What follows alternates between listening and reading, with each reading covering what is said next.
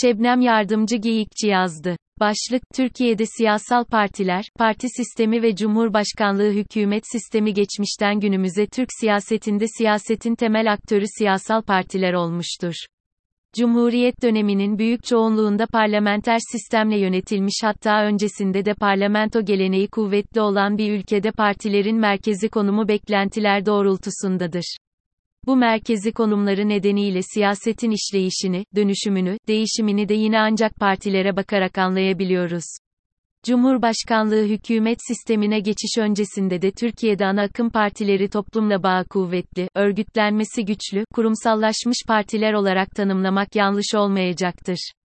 Bugün de siyaset arenasına baktığımız zaman CHP, MHP gibi uzun yıllar varlığını korumuş partiler ve bunlar dışında İslamcı hareketin reformist kanadının kurduğu ve tabii son 10 yıl içerisinde kurumsal açıdan zayıflamasına rağmen yine bir geleneğin temsilcisi olan AKP güçlü partiler olarak tanımlanabilir. Yine HDP'de 1980 sonrası güçlenen Kürt toplumsal ve siyasal hareketinin bir ürünüdür. Dolayısıyla hareketi temsil eden birçok partinin kapanmasına rağmen HDP'yi toplumla bağı açısından kuvvetli bir aktör olarak tanımlayabiliriz. Bugün AKP'nin kurumsallaşmasının azalması hatta yok olması sürecine girdiğini gözlemlesek de özellikle diğer zayıf demokrasilerle kıyasladığımızda Türkiye'de partilerin yetkin aktörler olduğunu ve parlamenter rejim boyunca da bunu teşvik eden kurumsal yapıların var olduğundan söz edebiliriz. İstikrarsız parti sistemi parti sistemine baktığımızda ise aynı kurumsallaşmayı gözlemleyemiyoruz. Bunun birkaç nedeni var. Birincisi ve en önemlisi hesap verebilir olmayan ya da siyasal sistemin dışında olması gereken literatürün saklanmış güçler olarak tanımladığı sistem dışı aktörlerin sistemin şekillenmesinde uzun yıllar oynadığı roldür.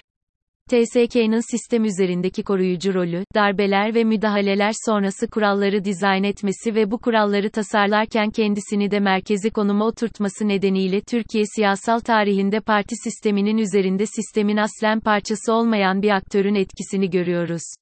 Özellikle 1982 anayasasıyla ama öncesinde de askerin siyasal elitten hoşnutsuzluğu nedeniyle aldığı birçok önlem, sistemin hesap verebilir olmayan bir aktör tarafından gözetlenmesine neden olmuştur. Bunun en görünür ve etkin örneği askerin tasarladığı %10 seçim barajıdır. Diğer taraftan Türkiye'de toplumsal bölünmelerin türü de istikrarsız siyasal parti sistemine yol açmıştır. Özellikle 1980 sonrası siyasetin etnik ve dini kırılmalar üzerinden şekillenmesi parti rekabetini sıfır toplamlı bir rekabete dönüştürmüş ve siyasal elitler arasında sürekli bir çatışma hali devamlılığını korumuştur. Dolayısıyla partiler arası oydaşmanın çok kısıtlı dönemler haricinde bir türlü sağlanamadığı ve sürekli rejim krizine açık bir parti sistemi ortaya çıkmıştır. Ergün Özbudun, Türkiye'de parti sisteminin üç temel hastalığından söz eder, kırılganlık, bölünmüşlük ve kutuplaşma. Bu üç hastalık Türkiye'de parti sistemini uzun süre karakterize etmiştir. Cumhurbaşkanlığı hükümet sistemi ve parti sistemi peki, Cumhurbaşkanlığı hükümet sistemine geçiş bu hastalıkları nasıl etkiledi? 2002, 2007, 2011 seçimleri sonrasında her siyasal grubun tek bir parti tarafından temsil edilmesi dindar, merkez sağ kesimin AKP, merkez solun CHP, milliyetçi sağın MHP, Kürt hareketinin ise BDP-HDP ile nedeniyle bir süre bölünmenin azaldığını ve hatta seçmen gruplarının bölünmenin azalması nedeniyle kendi partilerine oy vermeye devam etmesiyle kırılganlığın düştüğünü söyleyebiliriz. Fakat bu iki sorunun hafiflemesi üçüncü sorun olan kutuplaşmayı azaltmak yerine beslemiştir. Özellikle siyasal grupların tek parti tarafından temsil edilmesi gruplar arasındaki siyasal çatışmayı derinleştirmiştir.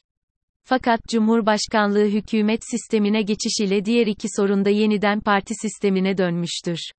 Hatta öyle ki rejim değişikliği sadece parti sistemini değil aynı zamanda partilerin de zayıflamasına yol açmıştır. Öncelikle Cumhurbaşkanlığı hükümet sistemine geçiş partiler ve rejim arasındaki problemli ilişkiyi çok daha derinleştirmiştir. Nokta. Ne kadar sivil bir yönetim tarafından tasarlansa da hem yeni sistemin oluşum sürecinde oydaşmanın olmaması, oydaşmayı zaten mümkün kılamayacak şekilde tek bir kişi üzerine tasarlanması ve prosedür olarak 2017 referandum sürecinde yaşanan usulsüzlükler, sistemi tasarlayan ve destekleyen partiler dışındaki siyasal aktörler için rejimin meşruiyetini zayıflatmıştır. Dolayısıyla Cumhurbaşkanlığı hükümet sistemine geçişin parti sisteminin işleyişini doğrudan etkilediğini söyleyebiliriz.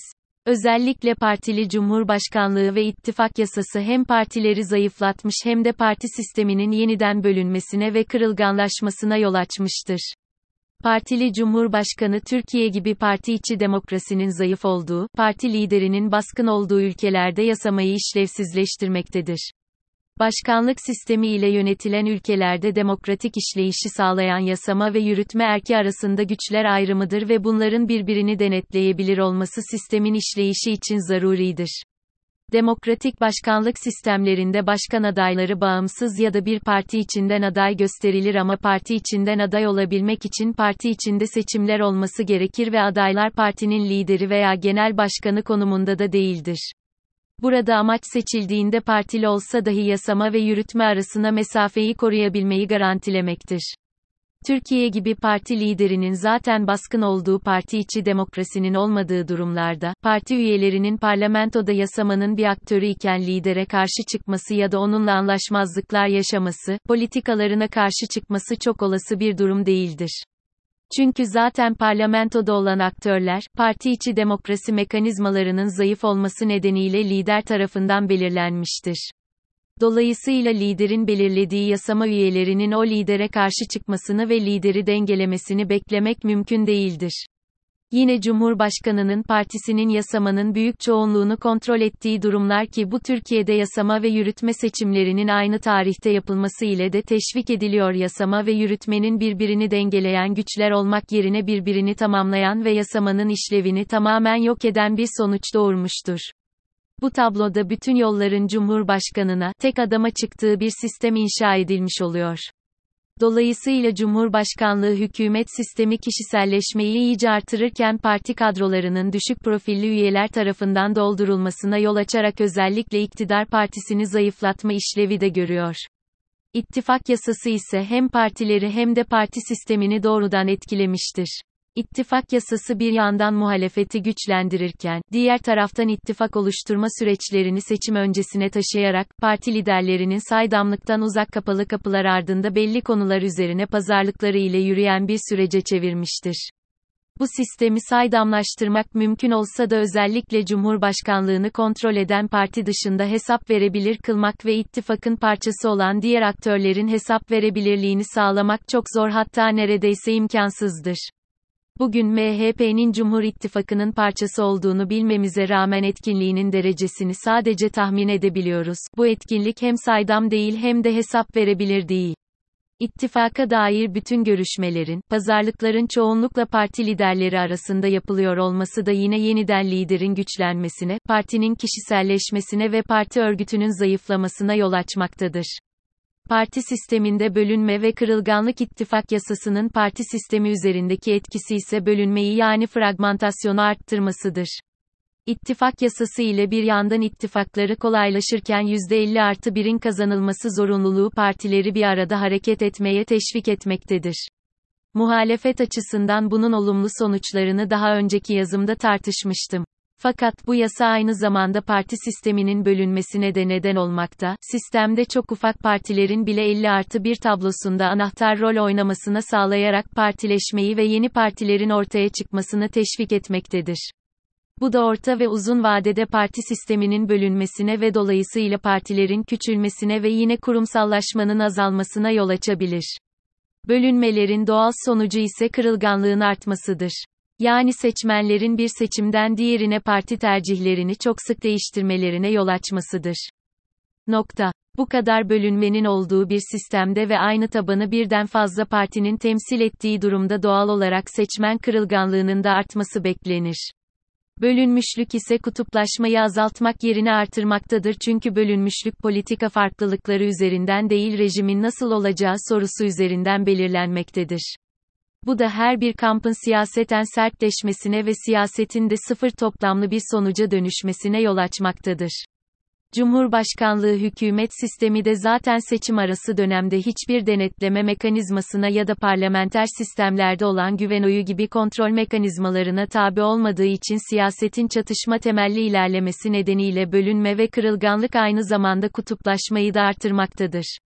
Sonuç itibariyle Ergün Özbudu'nun tanımladığı Türkiye'de parti sisteminin üç hastalığı olan bölünme, kırılganlık ve kutuplaşma, yeni formlarıyla Cumhurbaşkanlığı hükümet sistemi ile parti sistemini yeniden tanımlamaya başlamıştır.